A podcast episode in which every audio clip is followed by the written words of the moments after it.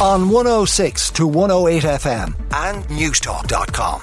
This, this is Newstalk. And we'll begin with the Irish Daily Star. Lovely photograph on the front page. Dubs on tot of the world, which is a photograph of some Dublin players and uh, I assume one of their children. We don't have details on the front page uh, after the big win in Croke Park yesterday. Congratulations to Dublin. I also should say huge congratulations to Kildare because I know there were huge celebrations last night in the county winning the intermediate All Ireland as well. But uh, well done to Dublin and Aoife Kane, a Dublin player, will be on Newstalk Breakfast this morning. Fair play to her, getting up early to talk to Shane about their big win. So there we have it, Dublin, uh, the best male footballers and female footballers in the country. The main story on the front of the Irish Daily Star also to do with Dublin. The headline, Make Our Streets Safe or Quit. A leading inner city rep has called on Justice Minister Helen McEntee to end the violent crime wave in Dublin or resign. This is Councillor Mannix Flynn, who is telling Minister Helen McEntee to end the crisis in Dublin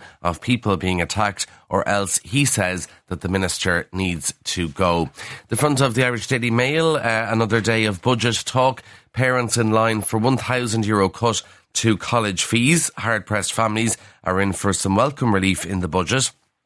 College fees are expected to be cut by around a thousand euro. Higher Education Minister Simon Harris has sent a strong signal that the significant cost reduction will form part of a package to tackle the cost of living crisis. It'll be the first reduction for 27 years, uh, by the way, and cutting the fees down by a grand. It is gas, though. Uh, I don't know if you read Minister Michael McGrath in the Business Post yesterday, giving out, essentially, without naming them, but really giving out about Fine Gael ministers and even the Taoiseach for promising people too much in the budget and then those people being left disappointed. And here we have again a Fine Gael minister kind of hinting that fees are going to be cut. I think Michael McGrath's getting frustrated that uh, all of these particularly Fine Gael ministers, are putting an awful lot of pressure on him.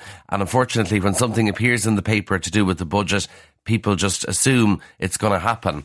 Uh, so he's not happy with all of the budget leaking, and it's only the 14th of August. We've about two months to go until actual budget day. The Irish Independent fears for health of thousands as shocking air quality revealed. This is a big examination into air quality in Dublin, and uh, the Indo says that there are fears for the health of thousands of people as new research exposes the shocking extent of air pollution. So the research was done by Dublin City Council and Google, and they measured air quality on a hyper local level, which has never before been done, and lives are being put at risk by rises in conditions from stroke to asthma. Uh, so I'm sure we'll hear more about that.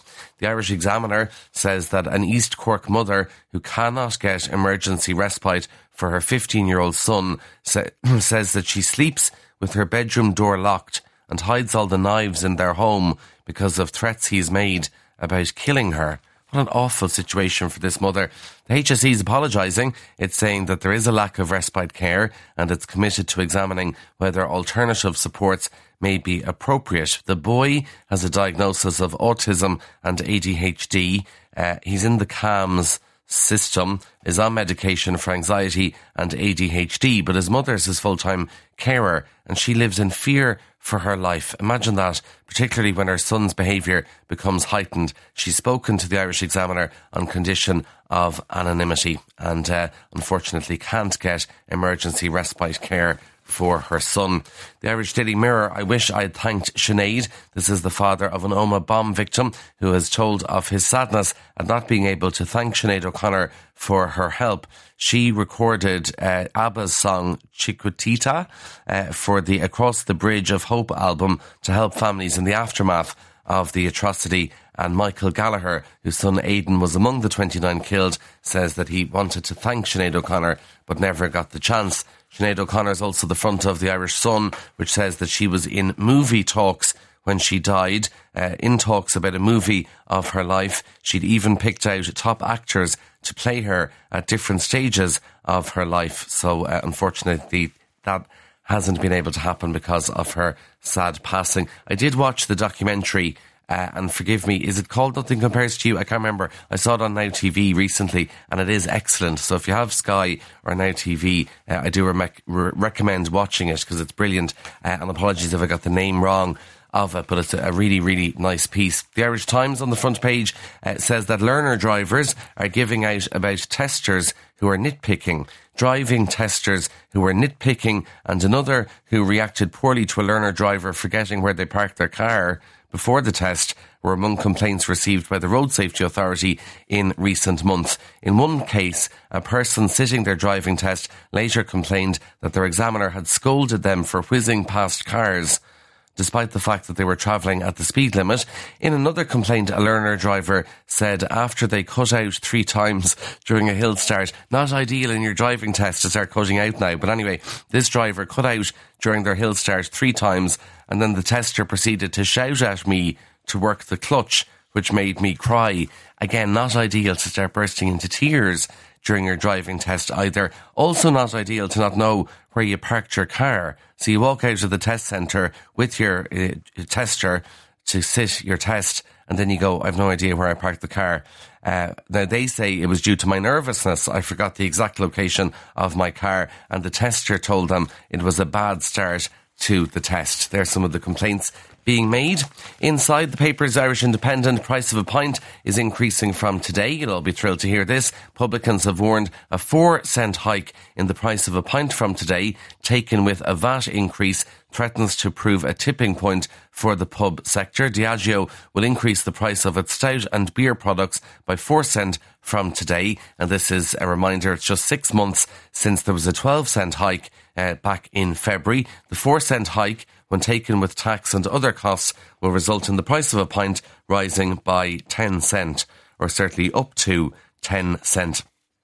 So publicans are nervous about this and they say it's a tipping point and they say they are worried and they tell the Irish Independent that this is badly timed. So it'd be interesting to see if some pubs uh, pass on the full extent of the price or maybe add a couple of cent or what they'll do. I was shocked in Dublin recently. I bought two drinks, not cocktails, two drinks. One was a rum and coke, the other was a gin and tonic, and it was 30 euro for two drinks. So certainly very, very expensive to go out. That's actually in the sun as well, because the cost of living crisis is turning into a cost of clubbing crisis. Youngsters are easing up on nights out. A survey of uh, 2,000 people, I think it is, says a third of these young people polled are not hitting the town as much as last year to save money. University students are being hit particularly hard by financial woes, according to nightclub bosses. Although, as well as the cost of living crisis, all of these young people now seem to be in the gym and really worrying about, um, you know, being healthy and minding their weight and all that stuff. So maybe that's another reason why they're not going out as much. But obviously, uh, it's very difficult to go out in cities paying huge prices for drink and then maybe having to pay money into a nightclub or whatever. Some religious news in the papers. The Star says families in Galway could face delays of over a week to bury loved ones in the future. This is going the way of England now, where it's a week or two before you can bury a loved one. It's all down to a shortage of priests. There has been an admission from the Bishop of Galway, Michael Duignan, that over the next decade there will be just 20 priests to serve 40 parishes in the Galway diocese alone. And according to a parish priest in Clonfert, Father Declan McInerney, the reduction in priests across the county will impact all services, including funerals. Uh, funeral arrangements may have to be put out for a number of days or even a week or two. So we're going to have to get used to this in Ireland now with Catholic funerals that it could be a week or two like it is across the water. Other religious news in the Irish Times a parish priest has seen his church electricity bill go down by 150 euro in just one month after he installed solar panels to save on soaring energy costs. This is Father Paul Byrne from Termonfeckin in Louth, who installed solar panels on the roof of the church this is the Church of the Immaculate Conception and its neighbouring parochial house, and they're saving a bomb. Big interview in the Irish Times about that. And just finally, some entertainment news for you. Living with Lucy is back. Lucy Kennedy has her new lineup. The Mirror goes through it, uh, and some of the celebrities who'll be on Living with Lucy this year are Katie Price, Des Cahill, uh, Simon Gregson, who's in Coronation Street, and reality star Charlotte Crosby. Also, Andrew Maxwell, the comedian and footballer turned soccer pundit Richie Sadlier as well. So that's going to be in, uh, I don't know when it's going to be aired, but I presume it'll be pretty soon if they're releasing that in the papers. On 106 to 108 FM and Newstalk.com. This, this is Newstalk.